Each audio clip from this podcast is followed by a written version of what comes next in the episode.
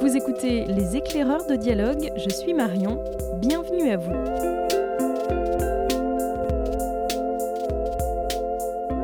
Il n'y a plus de solitude là où est la poésie, disait l'essayiste suisse Charles Ferdinand Ramu. C'est donc bien entouré que nous espérons vous laisser après l'écoute de cet épisode, car il y sera justement question de poèmes, de poétesses et de poètes.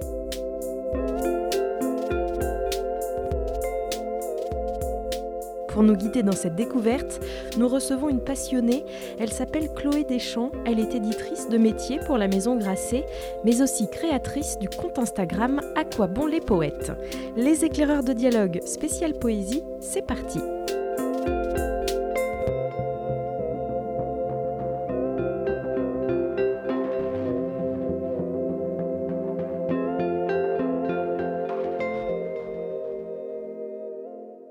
Bonjour Chloé Deschamps. Bonjour.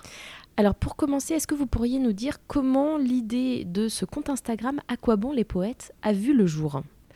Euh, alors en fait, moi j'aime la poésie depuis très longtemps et j'en lis beaucoup. D'ailleurs, euh, là où j'habite, dans l'appartement dans lequel euh, j'habite, il y a un mur entier où il n'y a pas d'étagère, parce que je ne sais pas monter une étagère. Et donc, il n'y a que des livres de poésie partout. Euh, j'en achète toute la journée. Et j'en lis beaucoup pour moi. C'est quelque chose qui m'aide et qui m'accompagne. Et puis, comme chacun sait désormais, en 2020, nous est arrivé cette chose qu'on a nommée la pandémie ou le Covid ou là, comme on voudra. Et, et à ce moment-là, c'est vrai que j'envoyais parfois des pages de poèmes euh, à certains de mes amis, ou euh, parce que c'était des choses qui, moi, m'aidaient à tenir le coup, à tenir le choc, et puis aussi euh, à me donner de la beauté. Et une de mes amies, qui s'appelle Mélanie Davout, un jour, et qui a elle-même un blog assez connu de littérature générale, un jour m'a dit, mais pourquoi est-ce que tu fais pas... Enfin, je lui disais, peut-être je devrais en faire un Instagram, et elle m'a beaucoup poussée à ça. moi, j'étais un peu rétive à le faire parce que j'avais eu une expérience Instagram comme tout le monde, je pense, euh, c'est-à-dire euh, me, myself and I un peu, c'est-à-dire où je mettais, je sais pas, des photos de mes vacances, euh, d'un chien quelconque passant dans la rue. Et là, elle m'a dit non, non, mais tu devrais le faire. Donc j'ai commencé comme ça ça a débuté comme ça, comme dirait Céline. Euh, et au départ, euh, il n'y avait pas mon nom, il n'y avait rien. Et la seule chose, c'est que comme quand j'envoyais des poèmes à mes amis ou à mes proches ou à ma famille, euh, je mettais ma main, qui était un peu une façon de leur dire, bah, je suis là avec toi, qui était un lien. or, le poème, c'est ça, c'est un lien. bah, je me suis dit, je vais mettre ma main sur le recueil et puis ça fera l'affaire et ça indiquera qu'il y a quelqu'un derrière. Au départ, je m'attendais à ce qu'on soit quatre.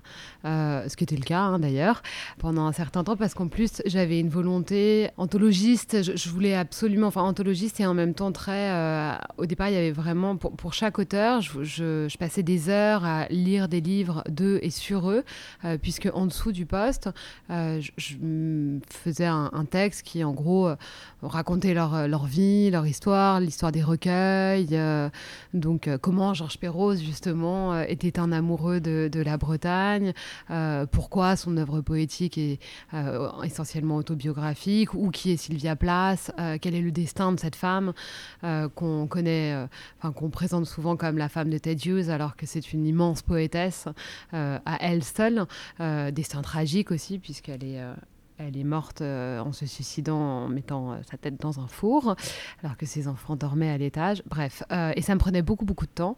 et en fait, je crois que beaucoup de gens ne le lisaient pas, que c'était plus ce que je faisais pour moi.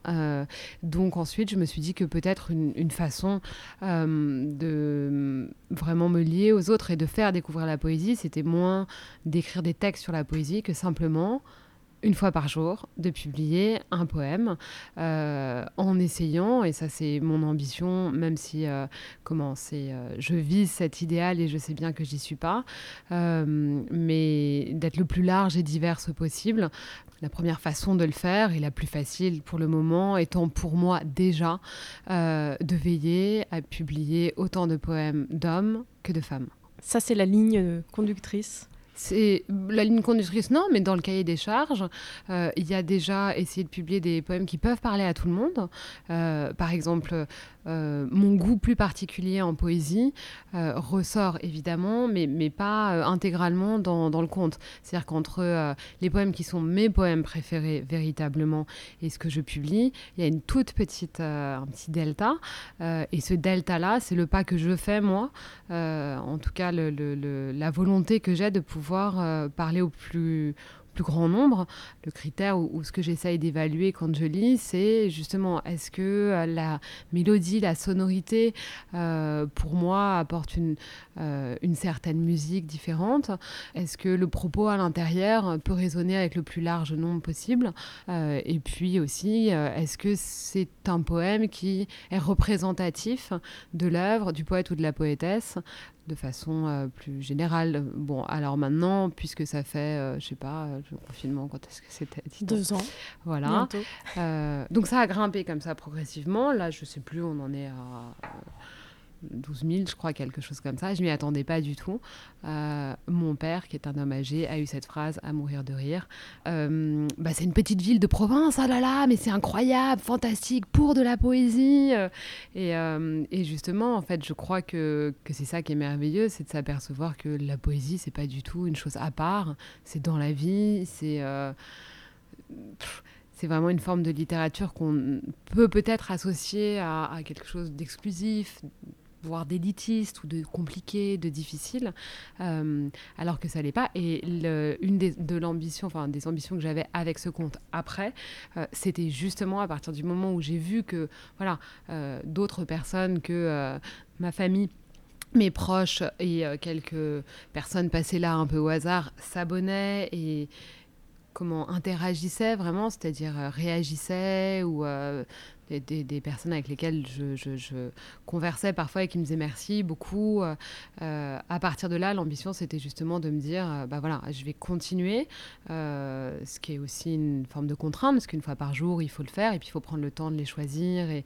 Mais je vais continuer justement pour que quiconque me demande à quoi bon la poésie, je puisse lui répondre aussi de cette façon-là. Alors justement, ce nom, il vient d'où? D'un poème de Holderlin, qui est un très beau poème. Euh, qui demande à quoi bon euh, les poètes en temps de détresse. Et je trouvais que c'était à l'époque où, j'ai créé le conte, euh, c'est-à-dire pendant la pandémie, qui était aussi un temps de détresse très juste. et puis en plus, parce que ce à quoi bon, je trouve que c'est une question qu'on peut poser pour n'importe quoi, pour l'art, à quoi bon la littérature. D'ailleurs, elle a été beaucoup reprise dans ce sens-là. Euh, et la meilleure façon d'y répondre, c'est en justement en faisant lire la poésie pour que chacun trouve la réponse en la lisant. Et je crois que la réponse est, assez évidente euh, quand on lit euh, la poésie.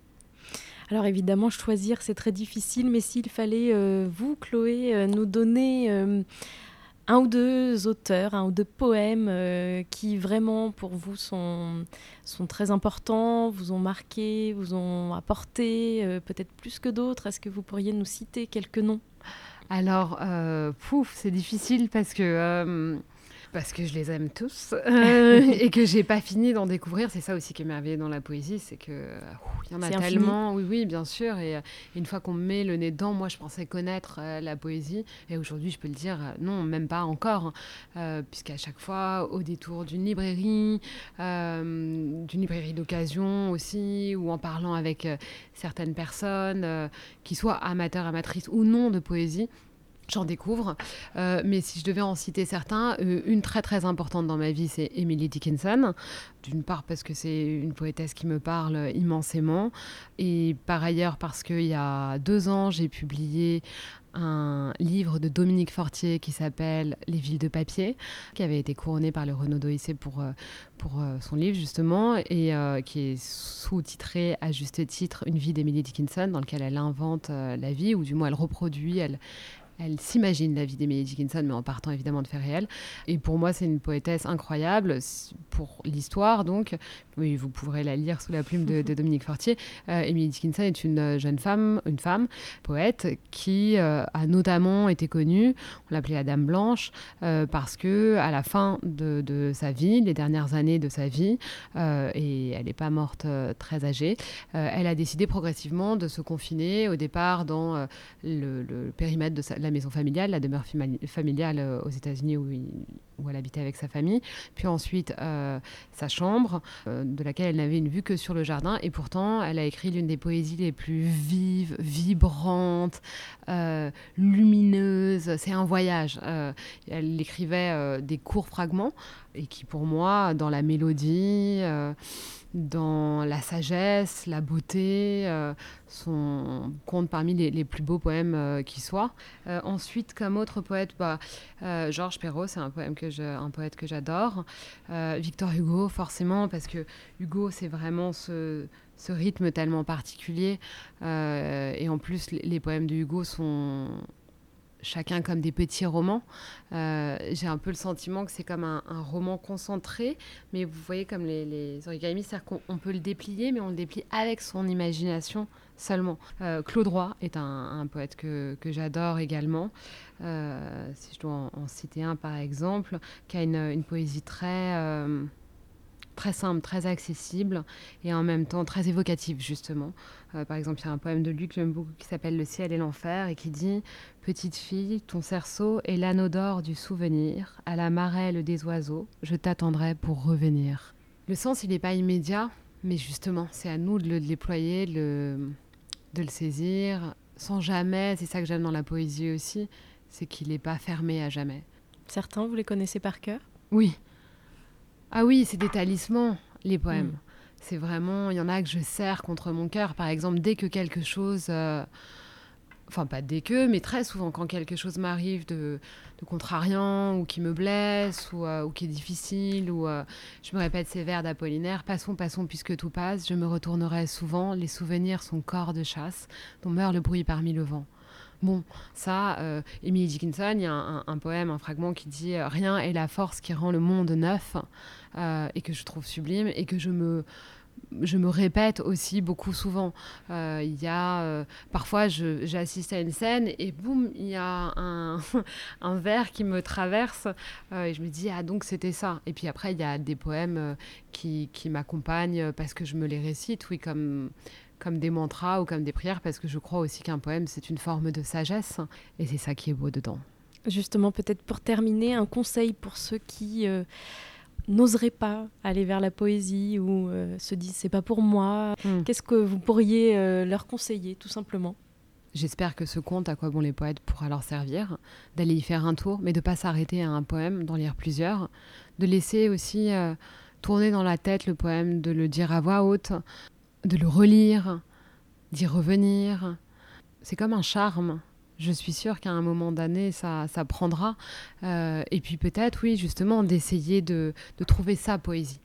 Et surtout d'y aller en sachant que une fois qu'on rentre en poésie, il y a là une source inégalable euh, de richesse, de beauté, de sens, et je crois euh, de force qu'on peut emporter partout avec soi, avec seulement un verre dans la tête et et un recueil dans la poche. Donc, euh, donc allez-y, euh, il ne faut pas se décourager. La poésie est pour tout le monde, la poésie aide tout le monde. Euh, et surtout, la poésie parle du monde dans lequel on est, de nous. c'est vraiment une, une parole oblique, comme aurait dit Dickinson, justement. Bah, merci beaucoup Chloé Deschamps. Donc je rappelle le nom de votre compte Instagram pour découvrir et grappiller ces poèmes. À quoi bon les poètes? Absolument. Merci beaucoup.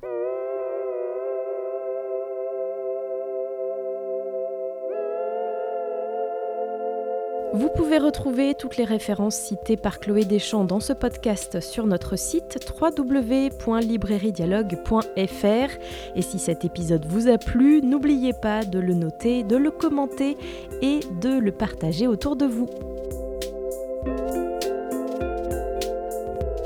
Et puisque l'univers poétique est foisonnant et mérite que l'on s'y plonge et replonge, nous vous donnons rendez-vous dès maintenant pour la deuxième partie de cet épisode spécial poésie. Vous pourrez y entendre notre libraire Laure qui, elle aussi, a sélectionné de très jolis textes rien que pour vous. Alors à très vite